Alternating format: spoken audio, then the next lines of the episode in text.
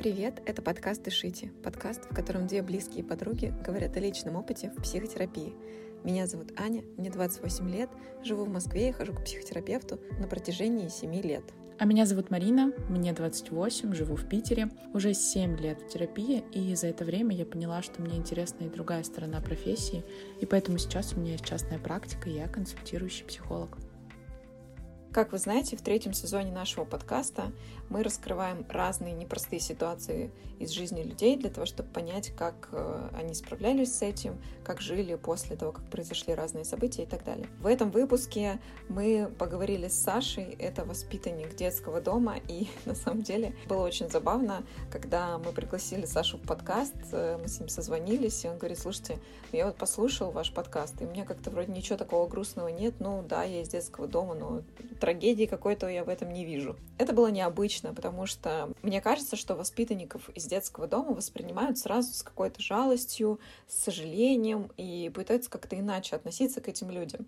Но послушайте, пожалуйста, этот выпуск, и вы убедитесь в том, что Саша офигенный парень, который просто не видит никаких ограничивающих событий в своем прошлом, офигенно смотрит свое будущее, точно четко понимает, что ему дало то, что он воспитанник детского дома, и вообще, как он с этим дальше а, живет свою классную жизнь. Желаем вам приятного прослушивания и напоминаем, что мы вообще, конечно же, читаем все отзывы, которые вы нам пишете на Apple Podcasts. Нам очень приятно, и очень многие пишут, что мы для вас поддержка в такие странные, сложные времена, и это очень-очень ценно для нас. Поэтому, пожалуйста, не забывайте ставить ваши оценки на Яндекс.Музыке, в Apple Podcasts, оставлять ваши комментарии нашему подкасту. И не забывайте подписываться на наш телеграм-канал. Иногда мы там публикуем важные классные новости, которые связаны с нашим проектом «Дышите». Всем приятного прослушивания. Обнимаем вас.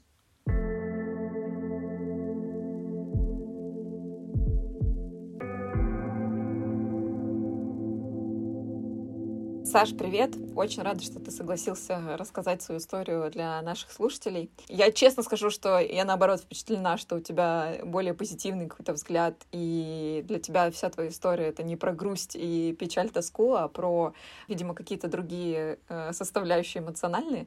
Вот, и нам сегодня будет классно позадавать тебе вопросов и узнать вообще, как про тебя побольше, как строилась твоя жизнь.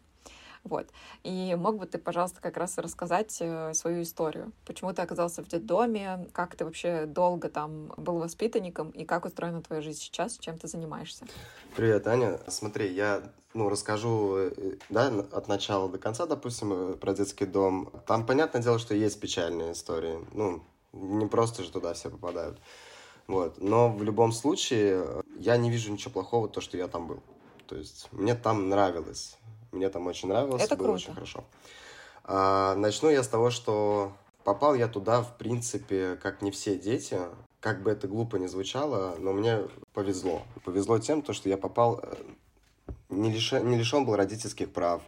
А, у меня родители не принимали наркотики, не сидели в тюрьме. Да, то есть не из-за этого меня туда послали. А был момент, что у мамы случилась болезнь, это инсульт. И он, как правило, лечится полгода примерно. Может и затянуться. Вот, первый инсульт. И из-за того, что произошел инсульт, меня отправили в детский дом. А дальше, когда уже мама выздоровела, то есть я в детском доме с двухтысячного года и по две тысячи восьмой был, у меня мама еще была жива. То есть за мной приходили, мне привозили гостинцы. Вот, и у меня как бы семья была. Мама попыталась меня забрать навсегда из детского дома, но не получилось, государство не дали разрешения, потому что все-таки обеспечивать ребенка не было возможности все-таки. Вот. И, в принципе, почему я сказал, что мне еще как-то повезло. Были моменты, да, там истории какие-то, ребят, которые, у которых прям из окна родители прыгали на глазах. Ну, я не буду называть фамилию мальчика, его тоже зовут Саша. Вот, у него прям на глазах мама спрыгнула. То есть такие моменты были ужасные. А я попал по делу случая, по здоровью своей мамы. Вот. Папа, папа не знаю. Смотри, получается, что, правильно ли я поняла, у твоей мамы случился инсульт, и у тебя из родителей только мама, и поскольку, грубо говоря, твой, ну, там, опекун, твой родитель не может тебя содержать, и ей нужно лечиться, тебя поместили в детский дом, но даже потом, когда мама выздоровела, ей не отдали своего ребенка, потому что у нее не было финансов на то, чтобы воспитывать, или, или как государство вообще относится к этому, что, ну, типа, вроде как мама здоровая, и ребенку важно быть с мамой. Ну, смотрите, мама выздоровела от инсульта, а правило после инсульта, да, то есть пол тела не имеет. И рука, нога была в недееспособном состоянии. А, то есть она ходила, но с палочкой уже. Ну, на какую-то работу ее точно не берут. А на пенсию воспитывать меня еще, у меня была старшая сестра, ну вот, которой сейчас исполнилось где-то тридцать восемь лет. Ну, невозможно было. Поэтому как бы государство сделало правильный выбор, на самом деле. То есть то, что я остался в детском доме. Если бы я был бы у мамы, тот подростковый возраст, делай, что хочу и так далее, ну, возможно, было бы не все так гладко, как сейчас в моей жизни. А в каком возрасте ты поступил в детский дом? После садика меня в шесть отправили. А ты сказал, что у тебя была старшая сестра, она была уже взрослая на тот момент, когда с мамой случилось такое? То есть она уже была как-то совершеннолетней? Да, она была совершеннолетней, ей было, а может быть и несовершеннолетней, точно не помню, лет, может быть, шестнадцать, восемнадцать, девятнадцать, где-то вот такой возраст у нее был, она у меня... Я вообще седьмой ребенок в семье. Ого, ничего себе, подожди, что? Седьмой! Блин, мама у тебя просто героиня. Да, я седьмой ребенок, седьмой ребенок в семье, но из живых остался я вот и старшая сестра. Но старшая сестра, я с ней не общаюсь, она находится в интернате. Тоже есть там проблемы, но не к этому. И государство не дали добро, а в итоге оставили меня в детском доме. А детский дом, ну я не знаю, я тогда, когда я же сразу перешел с садика, перешел в детский дом, и я разницы никакой не почувствовал. То есть я пришел такой, вау, комнаты, вау, много детей, там и так далее. Единственное, что было... Еще ночевать можно. Да, да, да, да. да? Единственное, единственное, что было, у меня на тот момент, ну никак не могло быть понимания, что такое старшик, что такое младший, да, что такое стукач и так далее. То есть вот эти моменты у меня... Блин, а вот мне тоже интересно, я не знаю, что это такое.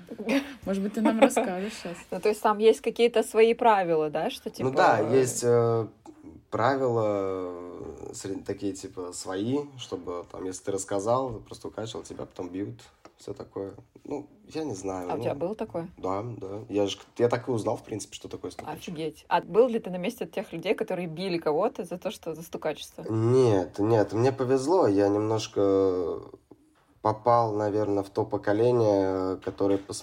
ну, ощутили это, да, и посмотрели. Сейчас в детских домах вообще не так. Сейчас э, все очень классно в детских домах. Там э, абсолютно все, все обеспечение есть э, возможное. У нас даже уже начиналось, там, знаете, мы... Вот есть семья, и вы там, ну, ездите там раз в год куда-то отдыхать, правильно? Мы всегда тоже ездили раз в год куда-то отдыхать, в Болгарию, Сочи, там, ну... То есть в любом случае тоже хорошо было. Плюс у нас там определенные льготы, питание, крыша над головой, куча братьев и сестер. Это вот по поводу стукача и так далее, это, возможно, одна сторона медали, да? А есть другая. Стоит из э, школы, кто, кого, кто-нибудь из домашних тронет тебя, неважно, там, ты младший, средний или старший, не имеет значения. Тронули тебя, все, весь детский дом, ты можешь просто прийти там к старшику сказать, меня вот там побили. Даже выяснять не будут, то есть идут все как братья и сестры решать вопрос. О, то есть это большая поддержка и опора. Да, да, да, то есть в этом плане круто. А в плане каких-то высказываний и так далее, я думаю, сейчас я...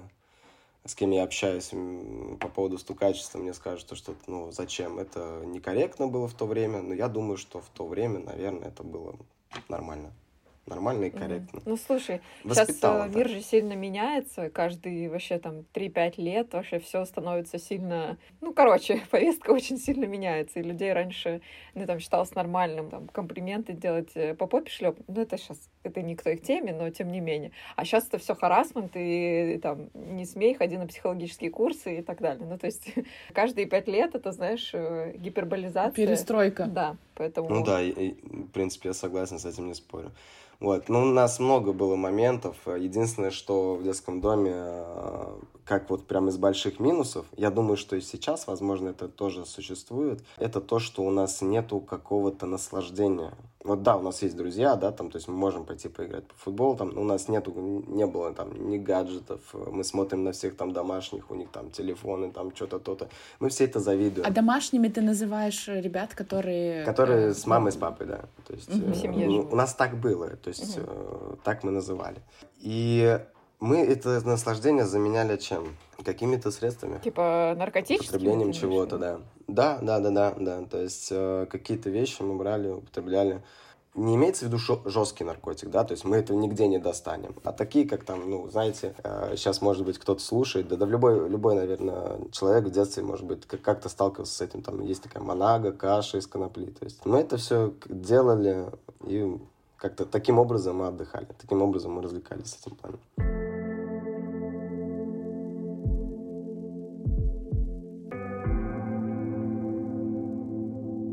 Слушай, а можешь рассказать вообще, как выглядит день среднестатистический такой в детском доме, в подростковом возрасте? То есть это ты же попала, ну, как бы у тебя было еще условно как первые классы ты там была, а потом у тебя был подростковый возраст. Вот в подростковом возрасте как у тебя в среднем выглядит день? А, ну, я любил спорт, поэтому я, в принципе, у меня было куча тренировок, и мне это еще позволяло то, что чем больше я хожу на тренировки, тем меньше я нахожу в детском доме.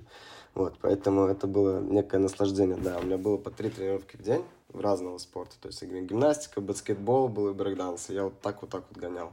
Очень наслаждался этим. А плюс то, что Балаково — это маленький город, и, в принципе, я быстро там достиг успеха в этом плане. И меня постоянно отправляли на соревнования в разные города. Было круто. По поводу вопроса, то, что это средний, да, вот, допустим, возраст, ну, давай возьмем четырнадцать-пятнадцать лет. То есть я выпустился в восемнадцать. В четырнадцать-пятнадцать лет у меня был такой момент. Я, значит, мы просыпаемся, да, завтракаем, как все домашние ребята были. Выходим в школу. Мы не учились никак интернат, чтобы там люди не путали. Мы учились в средней школе. В обычной государственной школе. Да, да, да, даже когда... И вот там, получается, у вас как раз был контакт с домашними, да? Я просто сижу и думаю, как да, же вы там, да. Где у вы нас пересекались? Было... У нас было в классе там на каждый класс то, по, по три детдомовского ребенка. В принципе, нас да никто не трогал. Ну, все потому что понимали. Лучше не что надо. У нас немножко было... Дурь была. Не, ну не то, что мы не такие уж, конечно, злые, но просто если вдруг без причины, ну, выясняли, конечно. Выпендривались, так сказать. Вот. От, учились в школе, потом приходили, у нас обязательно был... Ну, обедали, садились домашнее задание выполнять. Где-то часа два примерно, час мы делали домашнее задание, ложились спать тихий час. Ой, класс. Какой, вот сейчас, да, сейчас понимаем, в таком возрасте сейчас мы понимаем, какое наслаждение тихий час. Я на работе порой смотрю на детишек такой, вау, ну, ребят, я вам завидую просто. И... После тех часов вставали, у нас было, если сделали домашку, было свободное время, кто-то ехал на тренировку, если где-то занимался, если нет, могли выйти на площадку, у нас большая площадка, как в садике, то есть там футбол и так далее. А вечером перед ужином обязательно уборка каждый день. То есть мы дежурные по комнатам, коридорам, там кто где записан. У нас даже был свой огород. Ну, такая, в общем, дисциплина-то. А напомни, в каком городе это было? Это же не в Москве? Балаково. Балаково, нет. Город Балаково. Вот. А выходные дни, ну, я гонял мою машину. Такой вариант у меня тоже был. О, слушай, ты мог подрабатывать, то есть... Э... Ну, я так и зарабатывал. А момент. То есть вас отпускали нормально, да? Ну, мы просто уходили, нам ничего не говорили. То есть, ну, как четырнадцать-пятнадцать лет, это уже такой типа взрослый. Когда я в младшем возрасте был, и первый детский дом, перед тем, как закрыли, там были такие моменты, что если там три раза сбежать из детского дома, то тебя отправляют там в психушку лежать. Ну, потому что это некое отклонение. О май гад, это жестко.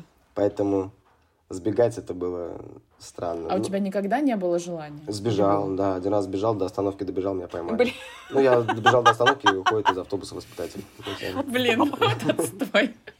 У меня была такая неудачная попытка сбежать, но я на самом деле тогда не понимал цели, зачем, куда я побегу, что мне делать. Ну, я не понимал этого момента. Вообще в детском доме, в принципе, классно было.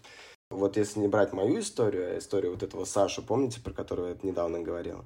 Вот, он сбежал, и он сбежал, его до сих пор не поймали, он сбежал в лет четырнадцать, наверное, с Балакова до Москвы как-то он умудрился дойти, и его до сих пор не поймали, и уже его не ищут. Ну, у меня есть соцсеть его, где я, в принципе, вижу, что происходит, и он уже там что-то, какая-то девочка у него, какой-то ребенок, короче, вот, его не поймали, в четырнадцать лет сбежал мальчишка, его Слушай, не поймали. Ну хорошо, что с ним все хорошо. Это, наверное, очень жестко складывается жизнь вообще. И семьи-то у него нету, у него не было ни папы, ни мамы, ни дедушки, ни... некому было бежать. Он как-то вот себя вот там как-то протиснул где-то, с кем-то начал общаться, и получилось.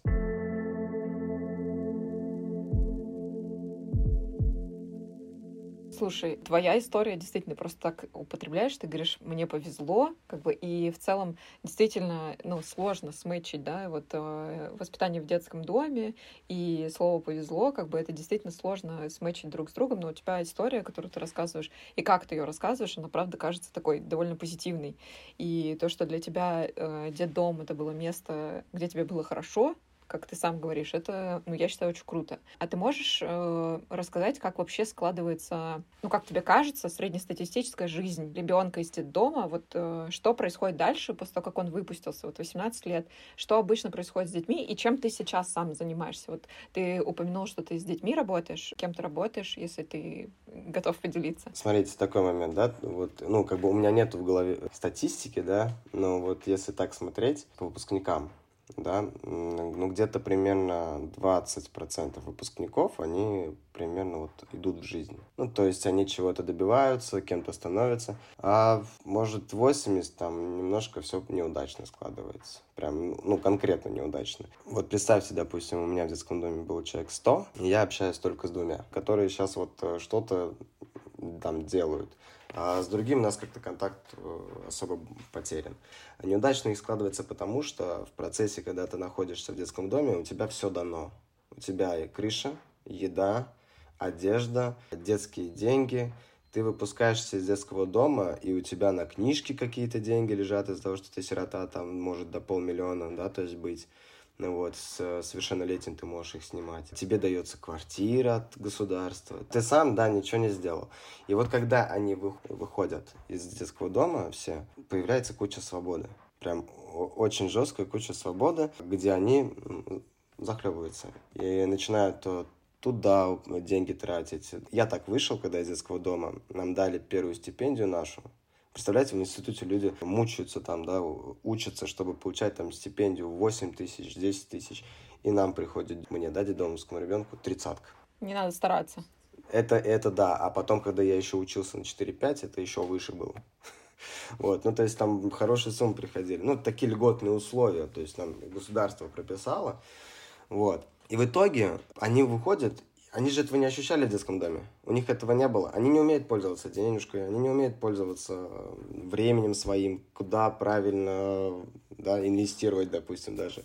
И они все теряют. Даже были моменты, когда вот там у меня знакомая девочка квартиру продала. Потому что, ну, все пошло на нет, и квартиру еще государство дали. Там появился какой-то муженек, который ее в итоге бросил. Она ради него квартиру продала, деньги ему отдала, все такое. Осталось ни с чем. С ребенком зато, восемнадцать лет.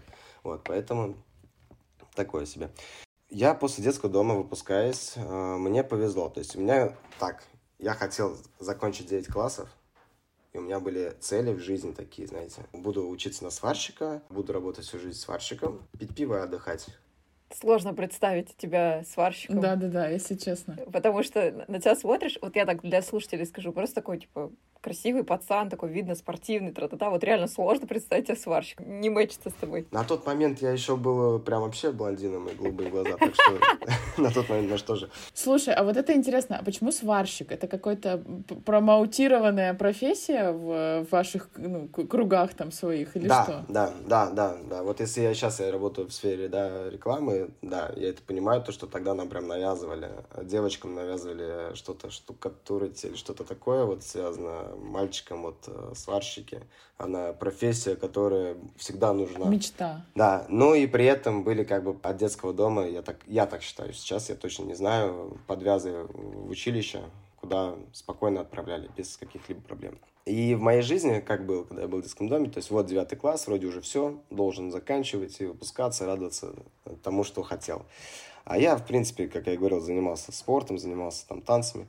Приезжает к нам в детский дом Сергеев Алексей Николаевич, депутат, он был в Саратовской области, сейчас в международном розыске находится. Вот, сейчас мы, мы, мы давно, конечно, да, мы давно уже, конечно, потеряли контакт, мы давно не общаемся. Но на тот момент он приехал, и я выступал с номером. Я выступил, и он всем детям дал бумажки, чтобы они писали, что они хотят. Дед Мороз такой, ну, местный. Да, да, да, да. Но он миллионер, он миллионер, поэтому было не проблема ему. И кто-то там писал ди ви ди-плееры, кто-то эм пэ три-плееры, кто-то ноутбуки написал, кто-то телефоны.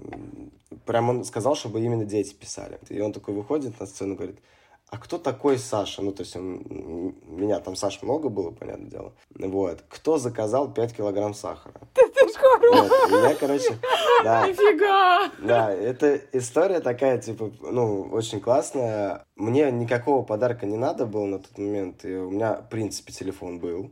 Я уже взрослый был, я даже подрабатывал не только машины мыл, да, я еще и преподавал уже танцы в это время. Обалдеть, вот. Ты реально предприниматель.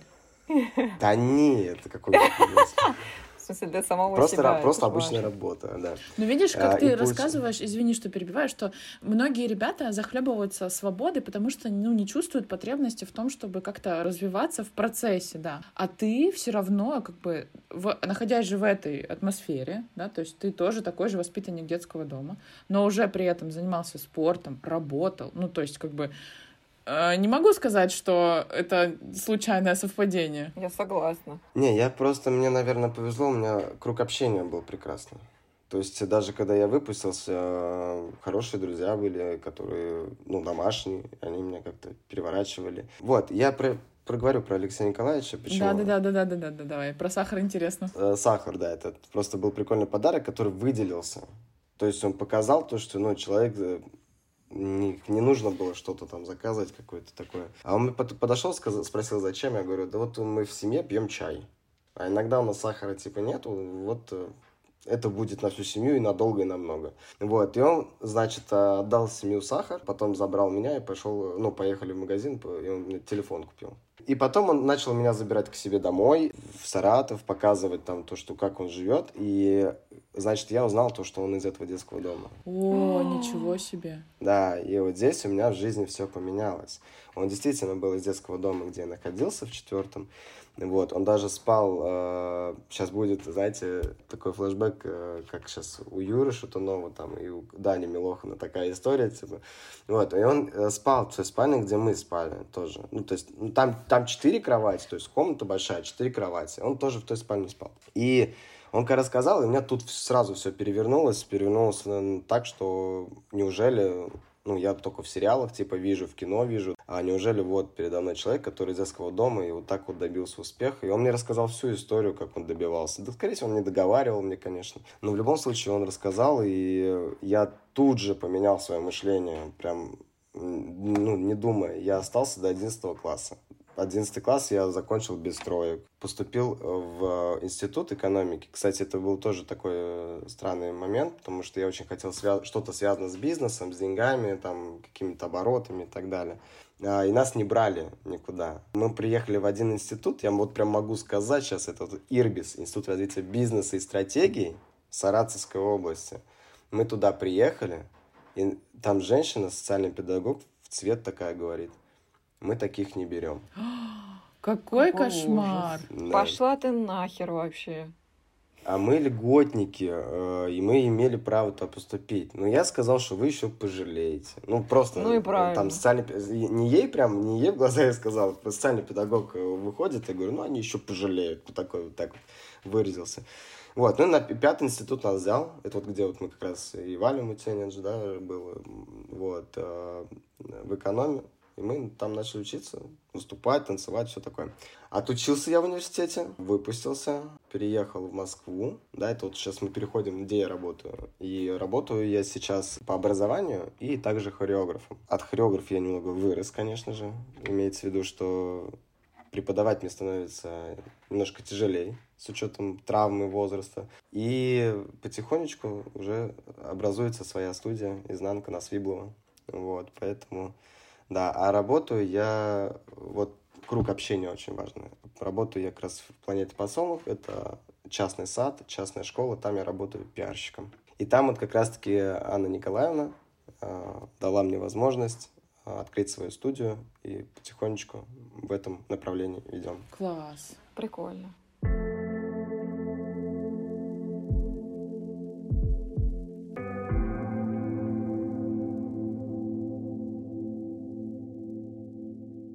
Я, знаешь, хочу просто сказать, что, ну вот у меня, например, тоже есть ощущение иногда, что, ну вот как у меня складывается жизнь, что мне на определенных этапах повезло, да, что я там какого-то человека встретила, там какое-то окружение у меня подобралось, куда-то я поступила, куда, ну что-то, короче, произошло, и у меня тоже есть ощущение, что повезло.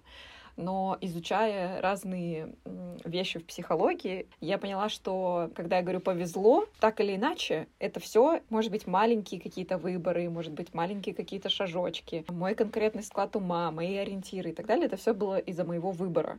И говоря «повезло», ну, я местами, ну, как бы обесцениваю то, что действительно это был мой выбор, это я так, ну, проанализировала. Ты мог быть пацаном, который ради прикола написал пять килограммов сахара, чувак с тобой съездил, купил тебе телефон, и ты дальше такой: да, вот видите, я и телефон просто так получила, да и пофигу, и не буду больше ничем заниматься. Но это твой склад ума, который воспринял это как: блин, я тоже так могу, и я хочу так для себя.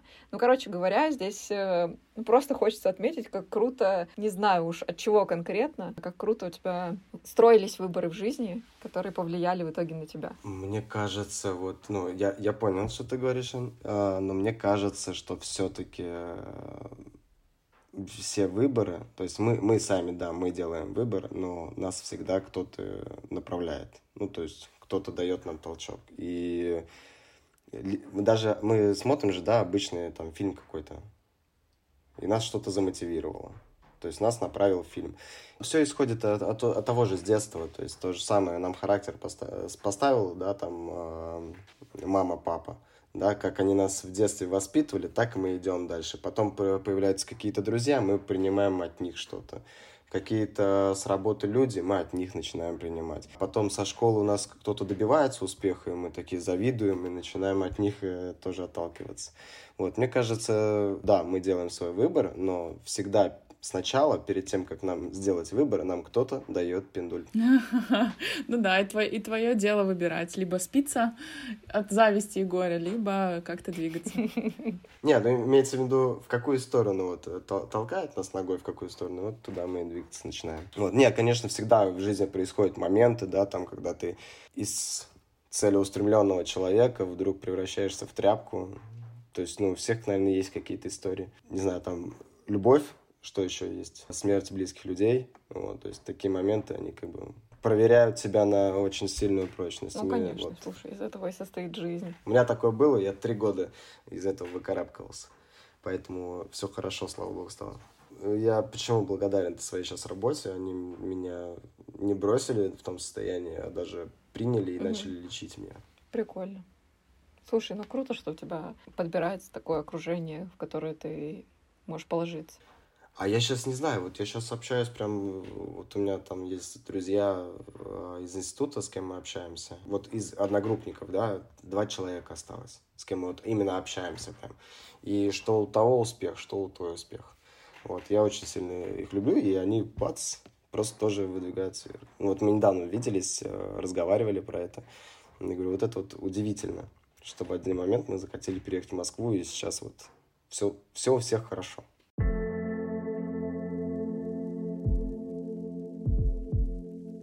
Слушай, а можно я уточню? Ты сказал, что вот написал вот эти вот пять килограммов сахара. Мол, вы чай пьете в семье без сахара. А в семье ты что имеешь в виду? Что у тебя есть семья какая-то? Или ты так называл ребят из детского дома? А у нас, у нас как в садике поделены группы. Первая, вторая, третья, четвертая группа. И, ну, какая-то младшая, какая-то старшая.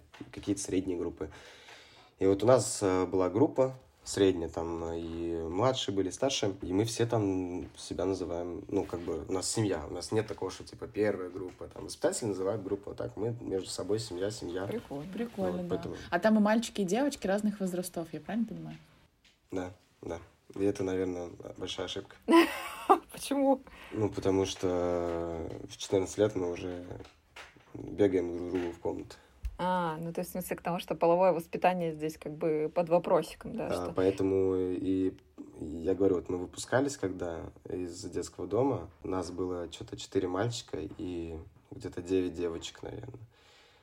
И все уже мамы. Ого! Ничего себе! Имеется в виду мамы, что вот они выпустились, и года два не прошло, они уже все мамы. А хотя сами еще дети, еще сами не, не, это, не насладились, так сказать, жизнью, и приходится теперь это. Я когда встретила девочку, говорю, ну вот, которая из детского дома была, говорю, а скажи, зачем? Нет, ну просто я сейчас не знаю, можно так говорить, нельзя говорить, но если что, если вы посчитаете некорректно, вы можете выразить. Эта девочка единственная, которая, ну, которую я знаю, как будто она... А, нет, две я знаю. Всю жизнь в детском доме была и, ну, и осталась девственницей. Вот, а это, ну, как бы редкость. В детском доме. Вот, она выпустилась и первая же родила. Вот я у него, я удивился, спросил, зачем. Он сказал, ты просто ничего не понимаешь. Ну, видимо, это тоже вот эта свобода, может быть, так влияет. Это мое предположение. Да, да, да, да. Это же очень важно, чтобы было критическое мышление, да, вообще относительно всего мира. Важно, чтобы сейчас вот у человека было здравое критическое мышление. Это самое важное, что надо воспитывать, как мне кажется, в ребенке, для того, чтобы он мог фильтровать информацию и в том числе анализировать как бы долгосрочно, да, какие-то свои действия. Типа, я это делаю, чтобы что. Меня не покидает ощущение, что ты вот говоришь, например, ребятам из детского дома все дано. И я сижу и думаю, слушай, ну у меня тоже много чего дано. Я воспитывалась в семье, может быть, там у меня не было отца постоянно рядом, и вообще он странный персонаж, но у меня была, был хороший дом, мама давала мне деньги э, и так далее.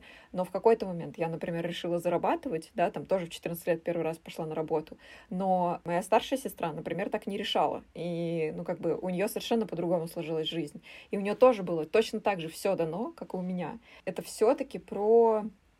Ну, про какие-то внутренние установки, про какие-то ориентиры, которые ты выбираешь для себя. Возможно, про то, что в тебя вкладывают люди, на которых ты, ну, с которых ты берешь пример и так далее. Но э, тоже все дано, мне кажется, в том числе у людей, которые растут в семьях. И мне кажется, это такая, знаешь... Э, ну, можно взять сто человек из семей и посмотреть, какая у них, э, насколько они успешны. И вот это все. Я не знаю, может быть, где-то есть такая статистика, что-то такое проверяется. Я, когда вкладывал в плане дано, я имел в виду то, что есть все, чтобы стать в жизни кем-то. То есть, ну, реально, если правда так подумать, вот вышел ребенок, да, из детского дома, у него есть на книжке большая сумма. Она у него копится, потому что он там либо сирота, либо лишен одного родителя там и так далее. Ему дают квартиру.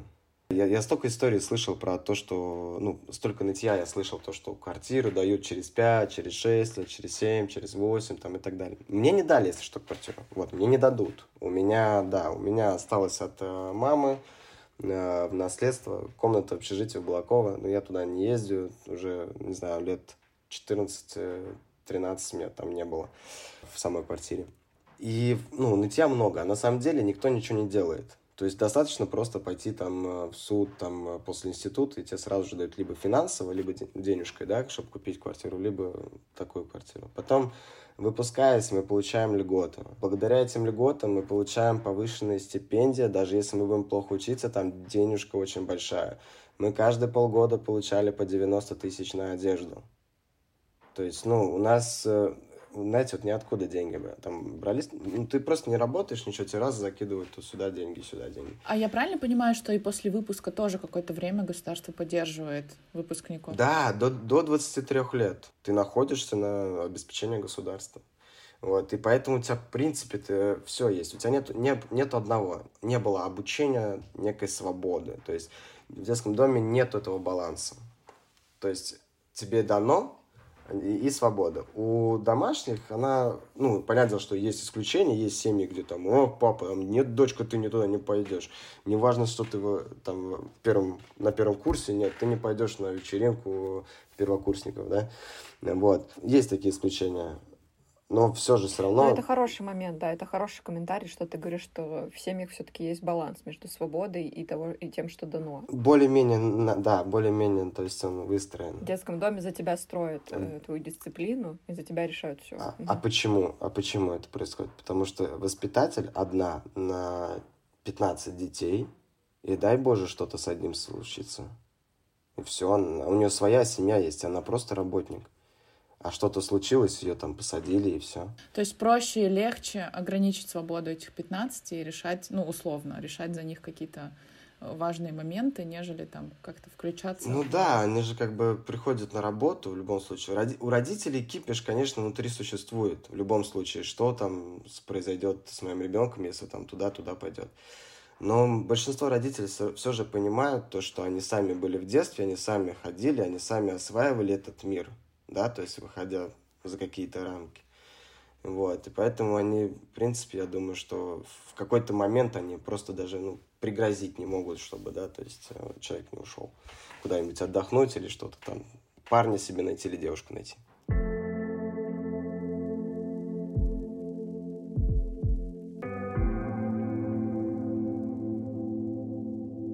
Слушай, вот тут интересно, про мы говорили про половое воспитание, про то, что у вас был, ну, короче, такой обмен, так скажем, да. Мне интересно вообще в целом, проводили ли с вами какие-то уроки, не знаю, того же самого полового воспитания? Был ли у вас психолог какой-то? С точки зрения какого-то обучения, да, там вот программа школы, понятно? А вот что-то такое про... Жизненное, ну, такое, применимое к реальной жизни. Да, угу. да, да, про, про жизнь что-то. Знаете, психолога не было. То есть, навер... наверное, может, какими-то моментами приезжали, давали какой-то мастер-класс или что-то в этом плане. Я не знаю, как это называется, да, у психолога. Был социальный педагог, и он а-ля заменял психолога. То есть, если у тебя какая-то проблема, ты можешь, мог прийти и посоветоваться с социальным педагогом. А социальный педагог не мог якобы, да, не рассказывать воспитателю, все такое, все это остается между. Вот. Социальный педагог, он якобы рассказывает о жизни, он ведет наши дела по квартирам и куда мы потом будем поступать, со школой связано, там, с училищем, с институтом, все он это делает. И вот для нас социальный педагог был якобы психологом. То есть, понятное дело, что это не профильный психолог, да? Ну, а ты ощущал, лично ты вообще, как часто к нему ходил и вообще обращался ли за помощью, ощущал ли поддержку? У меня поддержка была в воспитателях. У меня были воспитатели, которые даже перед директрисой строились. Ну, то есть, получалось так, что директриса на меня ругаться начинала, да, допустим, а воспитатель приходил и вставлял директрисе за то, что она со мной ругается. Это, ну, это реально такая была у меня воспитатель, Инна Борисовна. За вот. Вас. Угу. Ну, она за меня была. Не прям за всех, за вас. Она была за меня, она прям очень хорошо топила за меня. А у нее авторитет был, ее увольнять, ну, просто боялись. Потому что она работала больше, чем директор, больше кто-либо в этом детском доме. Просто чуть ли там, не знаю. Слушай, знаешь что? Про что я думаю? Это не вопрос сейчас будет, просто мое наблюдение. Вообще в психологии говорят, что очень важно, чтобы у ребенка была авторитетная родительская фигура. И это может быть не мама и папа, даже если они есть, да, там человек живет в семье, например. А, ну, например, там, я не знаю, если мама и папа не включенные в воспитание ребенка, а, точно так же такой авторитетной фигурой может выступать, там, не знаю, старший брат или, например, дедушка или бабушка, в общем, близкий такой взрослый, да, вот я думаю, что про тебя это вот воспитательница в детском саду, короче, близкий взрослый, который встанет на защиту, который будет, ну, таким, ну, каким-то моральным ориентиром, к которому можно прийти и, может быть, на что-то даже пожаловаться. В общем, ребенку очень важно, чтобы был вот такой авторитет взрослый. И, ну, как бы от него чувствуется защита. Очень прикольно, что у тебя, э, видимо, ты как-то нравился этой воспитательнице, что она для тебя была таким авторитетом, защищала тебя. Это очень круто, мне кажется. Я, наверное, показывал себя хорошим мальчиком. Показывал. Показывал. Не, ну я, конечно... Да, да, ты так, так улыбаешься после этого. Я показывал. Хитро, типа, я знаю, да. Что там. В как. То время я, конечно, не делал какие-то вещи. То есть больше у меня было... То, чтобы я где-то выступал, где-то прославлял себя и детский дом, да, там в газетах, что писали, ну, маленький город Балаково.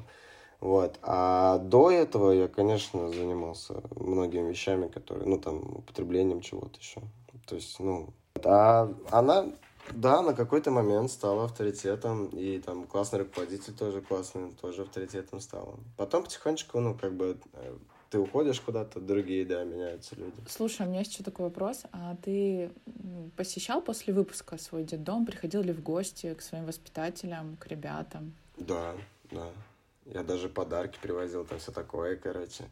Ну, я не знаю, на самом деле, молодец я или не молодец в этом плане, потому что, в принципе, там получилась такая история. Я после детского дома попал на ТНТ, поснимался на танцы на ТНТ, там был выпуск какой-то. Нас показали, короче, красиво.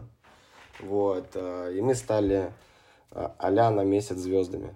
Вот, где-то примерно так. И мне написали из детского дома, можешь приехать, там что-то такое.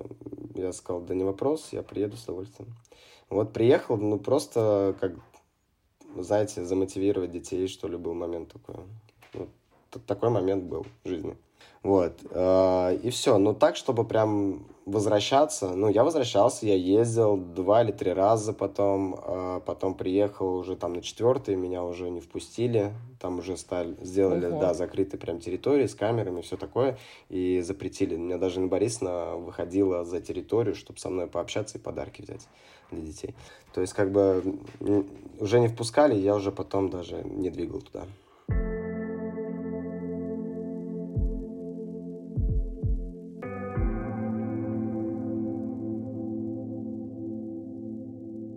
А ты не думал о том, что ты, может быть, тот чувак, который выступил и, не знаю, как тебя когда-то замотивировал тот мужчина, про которого ты рассказывал, очень успешный и так далее, который в розыске, что, может быть, ты для кого-то стал примером таким же мотивирующим? Не, я даже знаю одну девочку, для которой стала, да, примером. Она приезжала, и потом... Она сейчас отучилась. Отучилась там, где хотела, прям. Вот, связано это с... кино и все такое. Прикольно. Слушай, ну, это очень круто. Это да, это вот про то, какие разные, на самом деле, действительно, судьбы могут быть у ребят из одной среды. Прикольно. А, ты имеешь в виду из одной среды то, что находимся в детском доме? Якобы такая большая семья, да? Ну, ну да, в да. принципе, в принципе, ну, там абсолютно все разные. Кто-то хочет что-то употреблять, кто-то не хочет что-то употреблять, да, кто-то хочет выпуститься после девятого класса, кто-то после одиннадцатого класса. У каждого свое там мнение. И, в принципе, если брать семьи, там у кого много детей в семье, шесть-семь человек, ну, это что-то наподобие же, то же самое. Мы донашиваем вещи за другими, то есть, как бы, да, там за братьями, за сестрами, то же самое. Вот, и поэтому на одну девочку я смог повлиять, точно я знаю, но прям, чтобы это меня как-то мотивировало, да нет. Все мы на кого-то смотрим. Это. Главное, чтобы смотреть на правильного человека.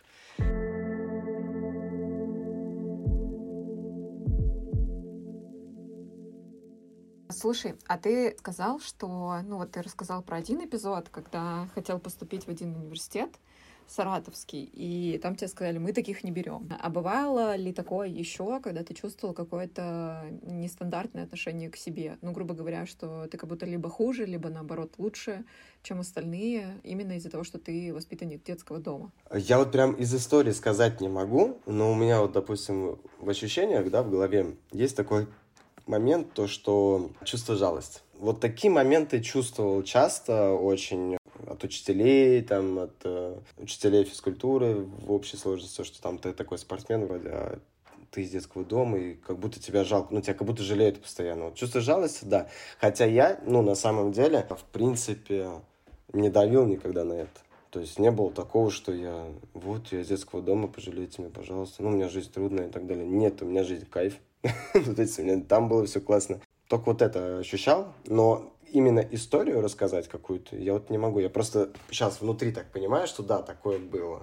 Вот. А вот историю уже вспомнить, конечно, не смогу. А ты сам вообще часто говорил, ну, не знаю, там, с новыми знакомыми или там с каким-то другим кругом уже в более взрослой жизни, да, там, с двадцати трёх-двух лет? Часто ли ты сам говоришь о том, что, типа, вот у тебя такая судьба, я там из детского дома и все остальное? Или это не всплывает никогда в разговоре? Нет, я, если, если какой-то момент заходит, я откровенно сразу быстро говорю и даже не переживаю по этому поводу. А, а все начинают сразу, правда, ты из детского дома? Я такой, да, чё? Ну, как бы, ну, нету ничего такого. У меня мама была, я в детский дом попал, да, в двухтысячном году, и, как бы, мама меня забирала на выходные, там, до две тысячи восьмого года, когда у меня была, она жила, то есть она спокойно меня забирала на выходные, привозила мне гостишки, покупала мне шмотки. Вот, поэтому и первый телефон она мне купила, в кредит, правда, но купила. Как тебе то, что люди испытывают жалость? Потому что я, честно скажу, Ну, у меня тоже есть такое. Не по отношению к тебе, потому что ты очень позитивно про это рассказываешь, но мне безумно жаль, что такая ситуация, что дети, условно, ну, в привычном понимании лишены семьи или там родителей, в том, как это в моей голове. То есть, ну, слыша тебя, я понимаю, что многие вещи, которые ты получил в детском доме, они э, схожи с тем, что получают э, люди в семьях. В каких-то ситуациях, возможно, для тебя даже лучше сложилась вся картина, чем для людей, которые родились там с родителями. Ну, как тебе вот эта жалость, то, что к тебе ее испытывают? Вот я сейчас отвечу моментом по поводу лишены семьи. Они, ну, мы, в принципе, не лишены семьи. У нас просто такая семья, это тоже семья. Ну, то есть, как бы, по сути, одно и то же, ну, да, то есть мы единственное, что это не родная кровь, и все, да, хотя это никак не, вообще не влияет, мне кажется. Единственное, э, я не могу ответить корректно на этот вопрос в какой-то степени по той причине, что я попал в малом возрасте. То есть, по сути, я попал туда, где я, ну, привык сразу, да, то есть к этой жизни. А вот те, которые в пятнадцать лет, да, попадают в детский дом из-за какой-то ситуации в семье, вот для них уже, ну, очень стрессовая ситуация. Они теряют родителя, попадают в детский дом. Вот у них, скорее всего, да, стрессовая ситуация. А я попал с малого, с малых лет, и я просто впитывать начал такую свою историю. Мне многие, даже сейчас есть знакомые, которые там что-то иногда мне скажут про это, я вот удивлен, я говорю, слушайте, ребят, я, в принципе, с вами уже давно знаком, и как бы это... Вы говорите, что вот у меня такая печальная история. Нет, нету печальных историй. Отличная история была. Единственное, что, единственное, что, наверное, я сам, не понимая того, иногда это как-то показываю. Потому что вот если брать там мои какие-то выступления с танцев в институте, здесь, в Москве, у меня все время какие-то номера печальные, какие-то с переживанием, с какой-то историей. Мы ставили танец э, с, один с, э, на тему «Мама», и Валек его просматривал. Он же был у нас как, ну, студенческая весна, там все такое. Вот, просматривал, и он прям подкидывал крутые идеи туда. Он подкинул одну крутую идею, мы это воспроизвели, и какие-то люди плакали в зале э, после этого номера. Вот. Ну, короче, сам не понимая себе, я делаю какие-то грустные номера, вот, можно так сказать. А можно сказать, что просто с, с творческой позиции люди в России больше воспринимают грусть. А что-то веселое поставить — это тяжело. Слушай, это хорошая мысль, что для того, чтобы обратили внимание, надо, чтобы пробило на слезу. Потому что если все хорошо, да, то что ты... Все нормально, иди. Не, а, а причем еще что-то хорошее сделать, ну, позитивное, смешное, это тяжелее на самом деле. История грустная проще заходит. Просто сейчас, знаете, о чем думаю? О том, что, блин, так прикольно как-то, знаешь, сложить свое представление о ребятах, которые воспитываются в детском доме. Вот я признаюсь честно, возможно, это моя какая-то ограниченность была до нашего, ну, до нашей беседы с тобой. Меня тоже всегда вызывало это чувство, знаешь, какого-то такого, блин, как же они там бедные, несчастные, да? А сейчас ты сказал, что в целом все дают, что в целом можно просто выбрать себе, ну, понятное дело, да, там в подростковом возрасте или в детском возрасте сложно как-то выбирать без какой-то авторитетной фигуры, но тем не менее, то есть там тоже происходит жизнь, да, так случается, но это один из многих вариантов, как может вообще сложиться. И это не значит и совершенно не равно для некоторых, да, не для, ну, там, не в абсолютном большинстве, что все равно можно построить классную, крутую, интересную, яркую, там, творческую жизнь. В общем, круто. У меня сегодня такой инсайт, что вообще по-другому у меня теперь восприятие ребят, которые, ну, попали в такие ситуации. Я согласна. У меня тоже изменилось благодаря тебе, твоим историям и твоим вообще, ну, отношениям к тому, что с тобой было. У меня тоже, ну, такое, типа, действительно, все без вот этой вот драмы, слез, страданий, боли, о том, как тяжело живется этим ребятам. Абсолютно точно есть ситуации, в которых, ну, как ты говорил про другого Сашу, у которого действительно явно есть травма от того, что он видел, как мама покончила с собой, это все происходило на его глазах. Это, ну, как бы бесспорно. И наверняка есть ситуации, в которых дети попадают в такие, ну, перипетии, из-за которых, ну, им тяжело дальше живется. Но не равно, что так происходит со всеми, и что у всех только трагично складывается история, что никто ничего не добивается. Ну и все, как бы, не знаю, государство отвернулось от этих людей. После разговора с тобой такого ощущения нет. Спасибо тебе большое, во-первых, за то, что ты такой позитивный, реально, что ты так с улыбкой рассказываешь про про все вещи. История про пять килограмм сахара, она очень классная. Все запомнили, что надо просить у Санта-Клауса. Главное, что вот, вот я себе по этой истории удивляюсь только потому, что, ну, как не удивляюсь, я думаю, блин, вот как будто придуманная история. А на самом деле так это было прикольно. сорок детей, ты так, ты так выделился. Нет, это реально. Ты реально, мы тебя видим. Не, просто интересно. Да нет, у меня, погодите, у меня и пруфы. Я в любой момент могу позвонить той же самой Инне Борисовне, в принципе. Вот мы просто тут, если запись, а так бы я могу позвонить прям ей. Просто интересно, что я хотел этим сказать, когда вот это вот брал сахар. Вот сейчас я пытаюсь как-то, да, так вот проанализировать. Типа выделиться, что, ну, на фоне всех остальных, камон, мне подачки не нужны. Что-то такое, наверное. Я тогда с ним не общался, Алексей Николаевич. То есть он только приехал. Он, мы только познакомились, что он спонсор детского дома. Вам большое спасибо. Надеюсь, то, что что-то есть в этом общении для вашей... Для вашего подкаста. Я думаю, что точно есть. Это абсолютно точно, не сомневайся. Спасибо тебе большое.